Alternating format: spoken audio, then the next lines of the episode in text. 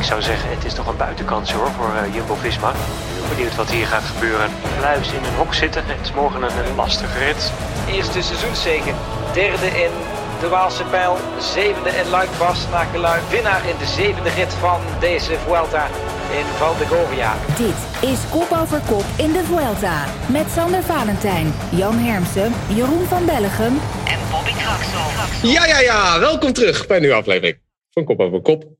We are back. Kop over kop in de Vuelta. Andere ronde, dezelfde namen. Jeroen van Bellegem, Jan Hermsen en Bobby Traxel. Het is wel eventjes schakelen, Jeroen. Het is, uh, zaten eigenlijk eh, drie weken lang tot onze nek in uh, de Giro. Jij helemaal. Je had je eigen Giro-bubbeltje gemaakt in Hilversum. Nu weer de Vuelta. Hoe is het voor jou, het overschakelen naar de volgende ronde?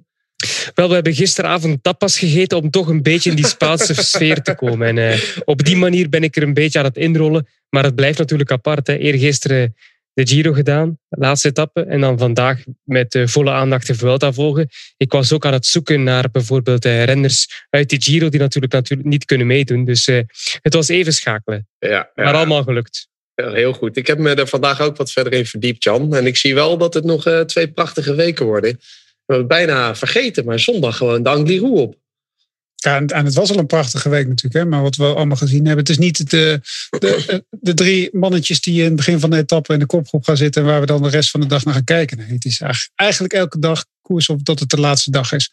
Of dat nou met het coronavirus te maken heeft, dat weet ik niet. Maar het, zo wordt er wel gekoerst. Dat, dat is wel echt prachtig om te zien ook. Ja, en koers was vandaag zeker ook weer. Maar uh, voordat we beginnen en daarover gaan hebben. Bobby, jij zat de eerste week wel ook tot je nek in de Vuelta. Je hebt commentaar gegeven samen met Sander Kleikers. Voor iedereen die net als ik uh, er nog niet helemaal in zat. Wat uh, bleef jou het meeste bij van die eerste week? Oeh, wat bleef me het meeste bij? Um, nou, dat we eigenlijk elke dag koers hebben gehad. Uh, dat er elke dag dus gewoon echt gekoerst is in deze, deze Vuelta. Um, verwisselingen, wat ik dacht eigenlijk in de, na de eerste dag. Ik dacht, nou, uh, Roglic pakt hier de leiding en die gaat uh, tot uh, in Madrid, als we daar gaan geraken, gaat hij in het rood blijven. Toch wat verrassingen. De weersomstandigheden, veel wind. De weersomstandigheden zullen een belangrijke impact hebben op deze Vuelta. ja, dat was het eigenlijk een beetje bij elkaar. Het, het kan nog best een verrassing worden. Ja. En op wie of wat moeten we het meeste gaan letten in de komende twee weken? Daarna de belangrijkste mannen die we in de eerste week hebben gezien zijn natuurlijk uh, Roglic. Maar in het algemeen met de Jumbo-Visma-ploeg die er heel sterk uitziet. Hè. Is een beetje door elkaar geschud door, die, uh, uh, door het slecht weerdag. Laat ik het zo zeggen, waar Carapaz eigenlijk de leiding wist te pakken. Um, dan natuurlijk Carapaz, uh, Dan Martin, de mannen van Movistar. Je weet altijd, daar zal altijd iets aan mee aan de hand zijn. En die zullen altijd gaan koersen. En dat hebben ze al gedaan. En dat zullen ze de komende dagen nog gaan doen. Dus ook daar moet je mee in de gaten houden. Ja, en het zijn gewoon hele mooie etappes. Ik ben benieuwd. Uh, misschien nou, misschien wordt dit wel de mooiste grote ronde van het jaar. ja, ja, ja. Dat zou lekker zijn.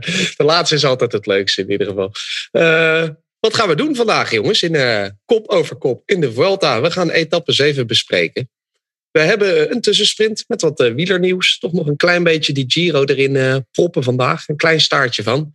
En we hebben de voorbeschouwing naar de etappe van woensdag. Met uiteraard een aankomst bergop. Dat kunnen we bijna elke dag gaan zeggen. En uiteraard wordt kop over kop in de Vuelta je ook aangeboden door voordeligewielerkleding.nl. Met de code kop over kop krijg je 10% korting op alles. Je moet die code aan elkaar schrijven en dan krijg je je 10% korting. Dus ook tijdens de Vuelta voordeligewielerkleding.nl. Gaan wij nabeschouwen etappe 7 in de Vuelta. Valverde, misschien nog voor die laatste bonificaties en extra tijd. Is het in dit geval Michael Woods. Ook voor hem eerste seizoenszegen. Derde in de Waalse Pijl. Zevende in Luik, Bastenaken Luik. Winnaar in de zevende rit van deze Vuelta in Valdegovia. Nog net voor Fraile. Die baalt met een tweede plek. Valverde op drie. Voordat we aan de etappe beginnen. Uh, er was geen enkel coronageval. 684 tests afgenomen. Niemand besmet. Jeroen van Bellegem, was een hele goede bubbel.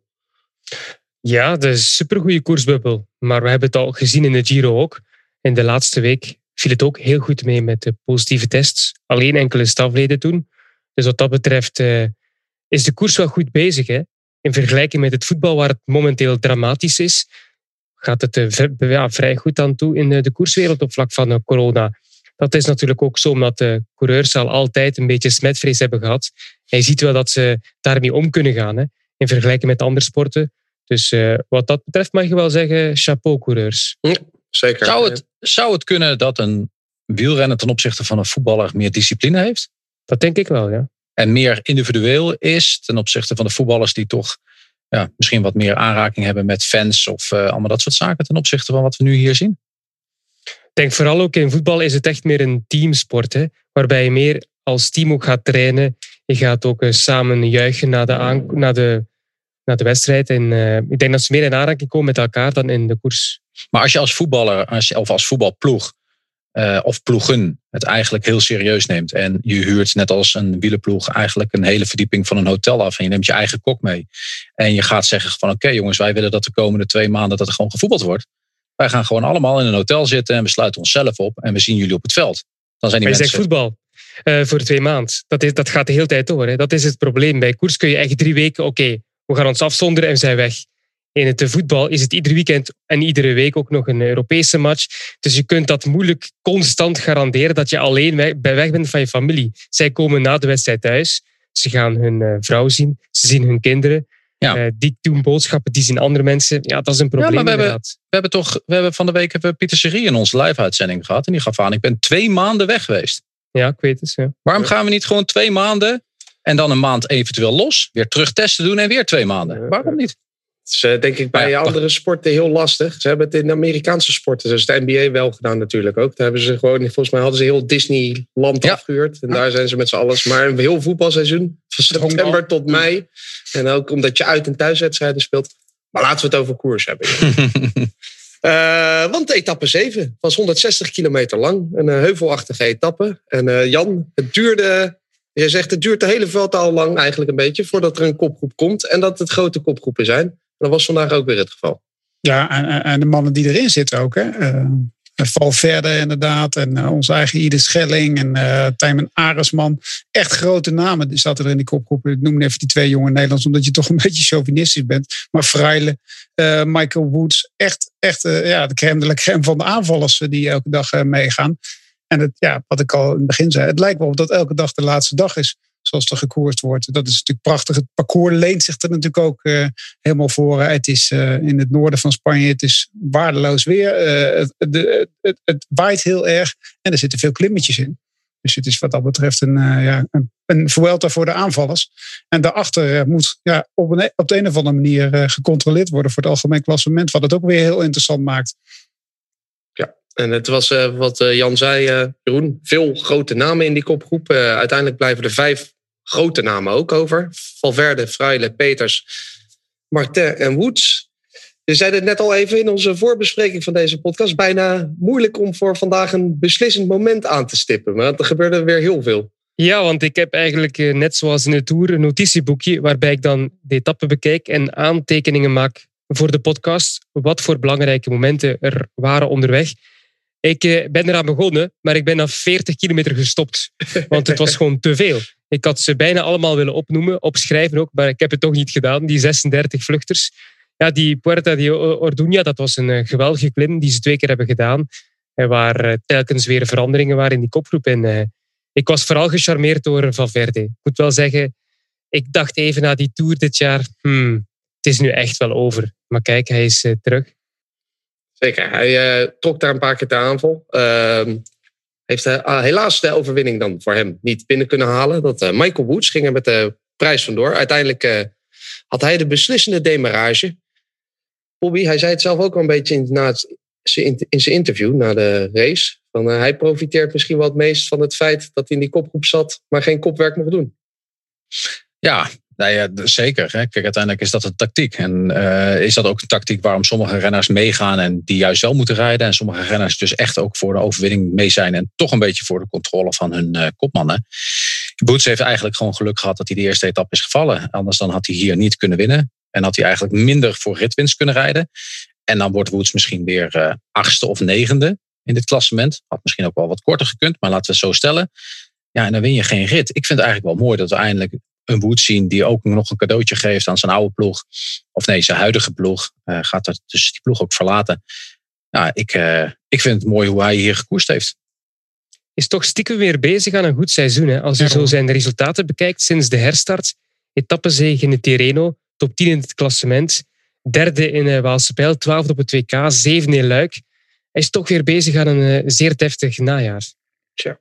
En uh, ging hij niet volgend jaar ergens anders naartoe? Ja, toch? Israël. Israël. Ja.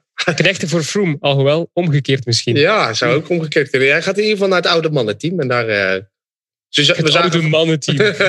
wat is hij weer respectvol. Hij is, hij is nog redelijk koersjong. Hè? Daar is natuurlijk wel wat later begonnen. En hij gaat ook vanaf vandaag gaat hij ook in het rondeboek kijken. Hè? Heb je wel eens een renner na zeven dagen gezien die dan pas in het rondeboek gaat kijken? Hoe de rest zijn van er vele die ziet? alleen maar per dag ja, kijken, toch? zijn er veel hoor. Mm. Gewoon per dag per dag. Tja.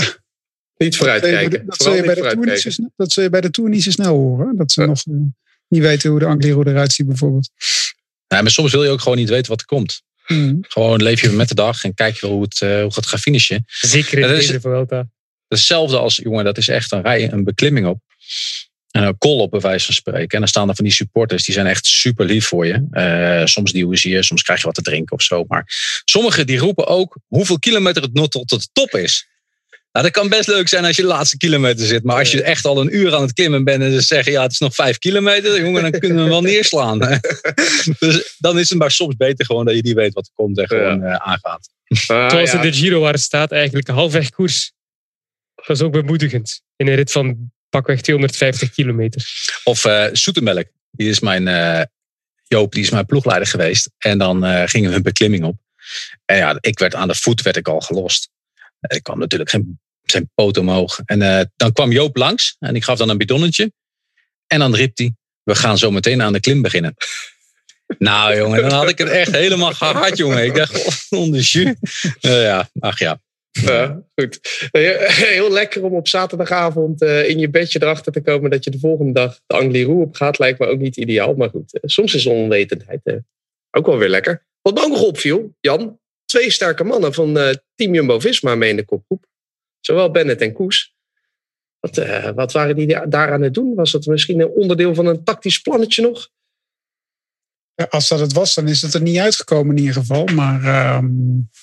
Um, nou, ik denk daar gewoon voor ritten gaan, inderdaad. Uh, niet bij de kopman blijven. Ja, dat kan, dat kan in zo'n rit. Of kan in de Vuelta dan misschien wat eerder dan in de Tour. Dan was het denk ik niet gebeurd. Maar uh, ja, wel goed dat die mannen erbij zaten eigenlijk ook.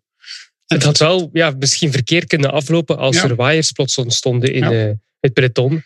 Dan zat het daar ploegmaats vooraan die Roglic niet konden helpen. Maar dat denk ik niet hoor. Ik denk okay. dat Kuus alleen maar in de weg rijdt op het moment dat er ja, okay. is. Daar heb je misschien Moet je gewoon, en Bennett ja. ook, gewoon weglaten die jongens. die rijden gewoon echt in het pad en die verzorgen nog een gat. Dus dat, uh, nee joh, dit, is, dit was gewoon ook tactisch om gewoon weer proberen. En vooral met Bennett uh, nog weer wat dichter in het klassement weer. Dus ze, ze hebben uiteindelijk het begin van deze Vuelta de tactiek gehad om met zoveel mogelijk mannen in de kop te komen. Dat hadden ze fantastisch hè, met Bennett en Kuus in de top 10. Alleen door, die, uh, door het regenjasje incident die we ook in de Giro hebben gezien, maar dus ook hier in de Vuelta was, wat we niet hebben gezien overigens, um, hebben ze die twee mannen eigenlijk een klein beetje verloren in het klassement. En, en, en, dat is ook wel een klein beetje de bedoeling om die mannen daar een beetje terug in het klassement te krijgen. Staat nu weer tiende, George Precies. Bennett. Ja. Toch weer meerdere ijzers in het vuur. En uh, Jeroen, jouw uh, compaan de afgelopen drie weken, Karsten Kroon, die zei op 25 kilometer van de meet dat uh, uh, ze bij Ineos eigenlijk alleen uh, Van Baarle en Amador nog over hadden. En dat is een zware dag hoor. Dat ja. echt een zware dag.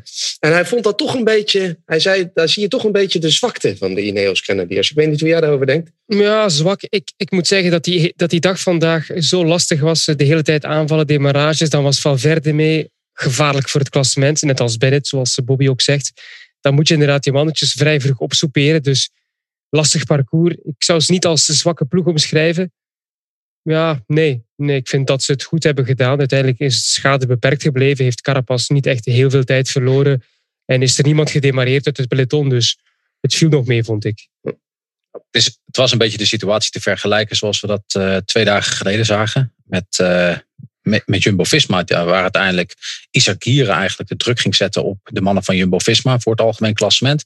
En nu werd dat dan vanuit de kant van Valverde en Bennett eigenlijk gedaan. Ja, en dan moet je net als Jeroen zegt, gewoon ehm, gaan rijden. En dan rij je inderdaad je ploeg kapot. Ze hadden eigenlijk, weet je, het is wat Jan zei, ehm, er zijn grote kopgroepen hier in deze Vuelta. En dat komt omdat vanaf de eerste dag de verschillen heel groot zijn. Waardoor er veel renners mee zijn, waardoor er snelle, snelle eerste uren zijn, waardoor er dan weer een sterke kopgroep wegrijdt. Ja, en dat is heel moeilijk te controleren. Als er in een Tour drie man wegrijdt, nou ja, dan heb je één renner nodig. En dat, dan controleer je alles. En op dit moment moet je dus echt je ploeg uh, oprijden. En dan moet je maar geluk hebben dat je een sterke Amador hebt tot diep in de finale.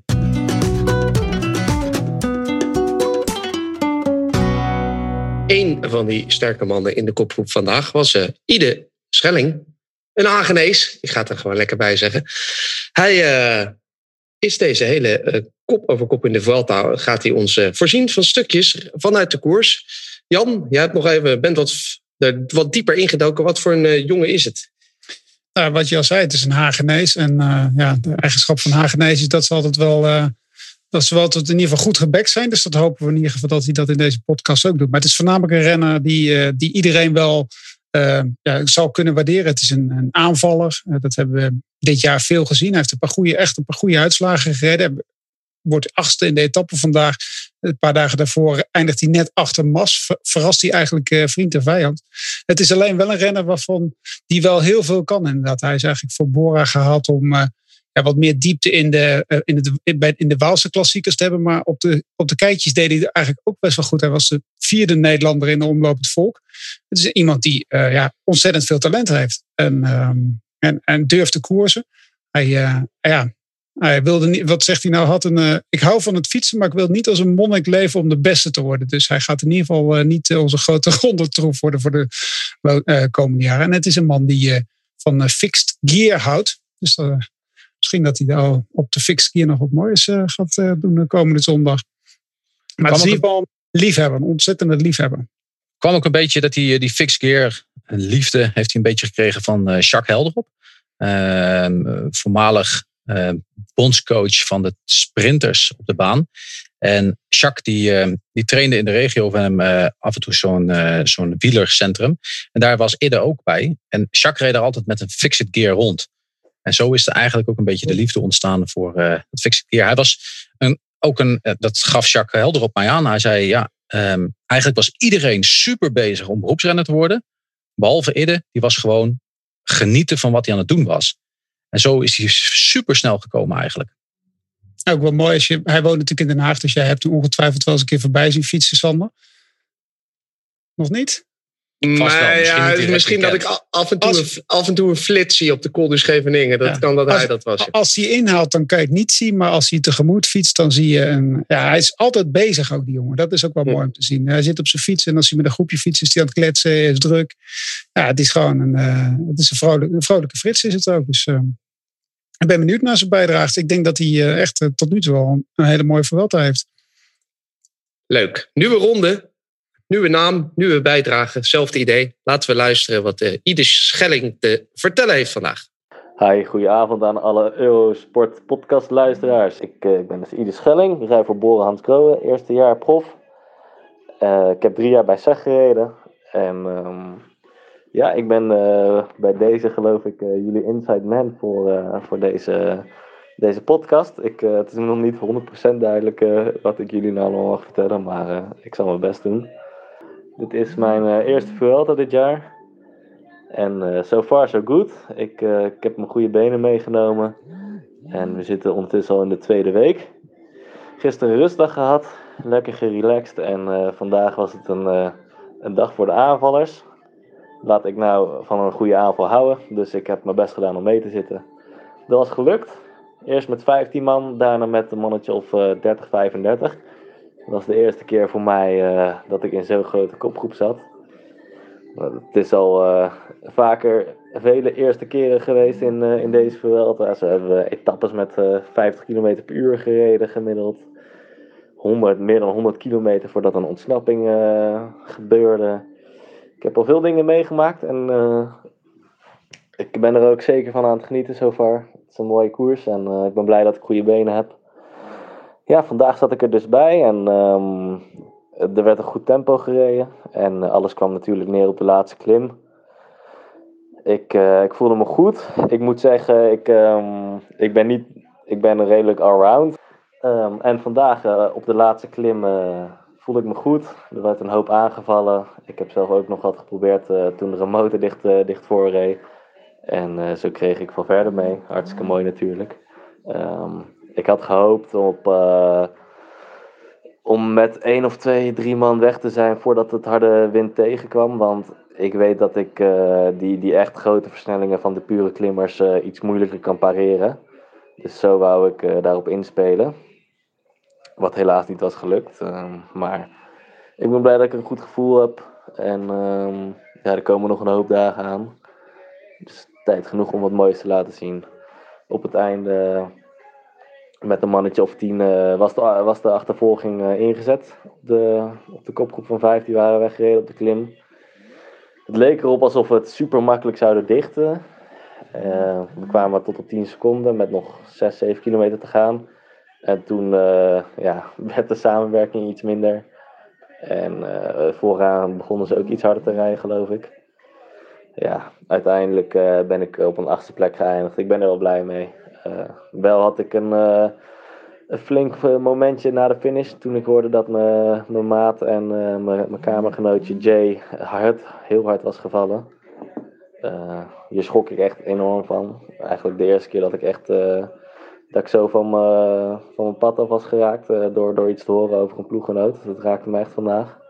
Kom weer blij over de finish en dan, dan hoor je dit opeens. de commentatoren van Eurosport die hadden eerst ook nog doorgekregen en doorgegeven aan de mensen thuis dat ik het was. Dus familie, vrienden, veel geschrokken. En voor een paar minuten in de stress. Maar uiteindelijk bleek, het, bleek ik het niet te zijn, maar een ploeggenoot. En uh, hij is nu in het ziekenhuis. We hebben nog vrij weinig van hem gehoord, van de ploeg. Maar um, ja, hij is in ieder geval buiten levensgevaar. Dus dat is, dat is nou ja, niet fijn om te horen, maar toch ook er wel. die ga ik hartstikke missen de komende twee weken. En um, nou ja, so far so good. Ik hou jullie op de hoogte en goede avond vanaf de massagetafel. Hoi hoi! Gaan wij door met onze tussensprint. Ik zei het net al even, we hebben nog kort wat nieuws. Toch een uh, staartje van de Giro af te handelen in kop over kop in de Vuelta. De baas, Mauro Venji, die was uh, toch een beetje boos weer vandaag. Jeroen, hij eist sancties tegen Team Jumbo-Visma en EF Pro Cycling. Waarom is hij boos? Wat eist hij? Wat wil hij? Ten eerste ga ik mijn punten aan de organisatie terugschroeven. Want dit is ook echt weer iets dat je denkt van waarom in godsnaam. Dus zeven of zes krijgen ze misschien zelfs. Morovini is voor mij bijna gebuist al. Want waarom moet je zo natrappen weer? Ik vind het spijtig, want ze hebben eigenlijk eh, een hele goede Giro gedaan qua organisatie. Alles tot in de puntjes op, op zich wel eh, geregeld. En uh, geen grote coronagevallen, geen drama in de finale in de laatste week. Ze hebben een mooi nieuw parcours ook samengesteld na het wegvallen van de Franse passage. Dus allemaal goed en wel. Eén dag dus in mineur verlopen, die rit die moest ingekort worden. En ja, voor het overige natuurlijk vooral die eerste week. Hè. De eerste week waarna op de eerste rustdag Kruiswijk naar huis moest. En de ploeg besliste om de gezondheid van de ploeg ook ja, te waarborgen de hele ploeg naar huis stuurde. Dat kun je wel begrijpen, omdat ook de grote baas Plug natuurlijk zelf uh, corona heeft gehad en weet wat het betekent om dat te hebben. En die wou niemand binnen zijn ploeg dat aandoen. En op dat moment weet je niet of het gaat verspreiden of niet. Dus op dat vlak vind ik het wel een uh, vrij veilige en logische oplossing. Dat hebben we toen ook gezegd in de podcast. En Education First, dat is alweer iets anders. Hè. Die hebben eigenlijk uh, zonder medeweten van hun renners, vanuit de leiding, vanuit het beleid, een brief gestuurd naar eh, UCI, RCS, om te vragen om de Giro te beëindigen na de twee, tweede week. Omdat ze vinden dat het niet helemaal goed gaat qua regulering. En omdat ze vrezen dat de besmetting zou uiteinden. Giro-organisatie heeft nee gezegd. Dus daarmee is toch de kous af. Ze hebben toch niets verkeerd gedaan. Ze hebben een vraag gesteld. Ik vind dat nu niet uh, bepaald een sanctie waard. Ik weet niet hoe jullie daarover denken. Maar dit hoeft voor mij niet, wat Vinnie nu deed. Nee, dit is, dit is, dit is wel pot, potentaatachtig uh, gedrag natuurlijk. Dit, is eigenlijk, uh, dit gaat wel veel te ver. Ja, wielrenners worden nog wel eens de dwangarbeiders van de weg genoemd. Ja, als dit man dit soort uitspraken doet, dan, dan keer je weer terug. Hè? Dan, leg je, dan, dan, dan zet je wielrenners en ploeg eigenlijk een beetje weg als van jullie zijn vervelend. En je mogen op mijn feestje komen, maar je moet verder je mond houden. Eigenlijk zou deze man een, week geen interviews mogen geven. Om gewoon even tot rust te komen. Maar even alles laten bezinken. Maar dat is ook lastig, want uh, zijn persvoorlichter vindt het kennelijk ook allemaal prima wat hij zegt. Ook. Heeft hij een persvoorlichter, denk je? Denk het niet. Denk het niet. Nee, denk het niet. Ah, kijk, je, moet wel Kijk, ik, ik, ik, ik ben het helemaal met, met een aantal punten eens. Hè. Um, en we hebben het er ook over gehad met het weggaan van Jumbo Visma uit de ploeg. Hadden ze dat gedaan als het in de Tour was geweest? Dat is, dat is een hele goede vraag. Ik denk het niet. Ik denk dat het dan allemaal minder erg was geweest. En dat we dan met z'n allen gewoon zo hard mogelijk door moesten fietsen. Dus een beetje moeilijk. Uh, hebben, we, hebben het al over gehad, dus hoeft niet meer. Um, een ander punt is dat RCS de belangrijkste financierder is van Velon. Velon, dat is dus de samenwerking van elf ploegen. Volgend jaar nog maar tien, want Mitchelton Scott gaat ermee stoppen. Uh, dus er komen al wat scheurtjes. En Fengi is eigenlijk degene die het meeste geld investeert. De grootste samenwerkingen met Velon betaalt de Velon-ploegen veel geld door data en content te creëren, uh, data te geven en content te creëren. Um, en daarmee heb je eigenlijk een, um, een, een, een een, verhouding, een zakelijke verhouding. En daarvoor betaal je dus voor een aantal diensten. En dat is een van die diensten is meedoen aan de wedstrijden. Wat dan wel een verplichting is. Dus hij hoeft hier eigenlijk niet eens voor te betalen. Maar hij wil een goede samenwerking met de ploegen. En daar betaalt hij dus veel geld voor. En onderaan de streep krijgt hij ploegen die weggaan. Zonder een hele specifieke reden. Hè. Buiten gezondheid is natuurlijk een hele belangrijke reden. Maar de vraag nogmaals, hadden ze dat gedaan als het de Tour was geweest? En de tweede is dat ze eigenlijk de stekker eruit willen trekken. Dat is de, degene wie jij betaalt. En dat vind ik wel, ik, dat, daar snap ik wel dat je als, als organisator van de, van de Giro daar dan een probleem mee hebt. En daar stom dat hij het zo communiceert. Hè? Maar dat is een beetje die Italiaanse. Ja, daar, daar wordt toch de hele dag iets geroepen op het moment dat er iets is. En dan moet je ook de helft maar van geloven. Maar uh, ik, ik snap het wel. Ik, ik neem aan dat deze man nu ook gewoon direct stopt met het sponsoren van Velon. Dat is direct het einde van Velon. Ploeg die weggaat en dan nu gelijk uh, de financiën eruit trekken, zal Velon direct een nek omdoen. Zo. Zo. Hebben jullie nou niks meer van terug? Zo. Punt. Dat, Punt. dat gaat nog wel een staartje krijgen. Dat gaan we dan zeker ook nog eens uh, hier bespreken in uh, kop over kop. Ja, dat hoop je dan dat het een staartje krijgt. Ja. Want als het echt een soort. Uh, ja, ik hoop eigenlijk dat het gedeclasseerd wordt. Ja, dat we weer geen strijd krijgen tussen organisatie en ploeg. Dat moeten we dus echt niet hebben nu. Hey, maar het moet niet alleen een, een, losse quote zijn en dat er vervolgens weer niks mee gedaan wordt. Ja, ik hoop het wel eigenlijk. Ja, oké, maar dan, dan, is het, dan is het ja. ik, snap, ik snap je wat je bedoelt. Ja. Tussen twee werelden in. Uh, nog een kort ander nieuwtje, Jan. Uh, Marco Pinotti, die gaat als trainer aan de slag bij Mitchelton Scott. Wat, ga, wat gaat hij er doen en wie is dit? Het is Italiaans kampioen tijdrijden, veelvoudig Italiaans kampioen tijdrijden. Het is een man die in ieder geval uh, ja, gehaald is om het tijdrijden beter te maken bij Mitchelton Scott. En daar is, uh, ja, dat weten we, daar is nog wel wat werk te verrichten. Simon Yates wint volgend jaar een tijdrit. ja, dat deed hij al een keer in Parijs, niet een paar jaar geleden. Maar um, ja, dat is een goede aankoop, denk ik ook. Het is wel, uh, een goede gast ook wel. Nou, een ander soort transfer. We zijn uh, dol op transfers bij kop over kop, ook geruchten. Maar nog eentje voor vandaag dan. Ryan Gibbons die gaat naar UAE van uh, NTT. De zoveelste man die uh, daar weggaat en een andere, of althans een andere ploeg heeft gevonden.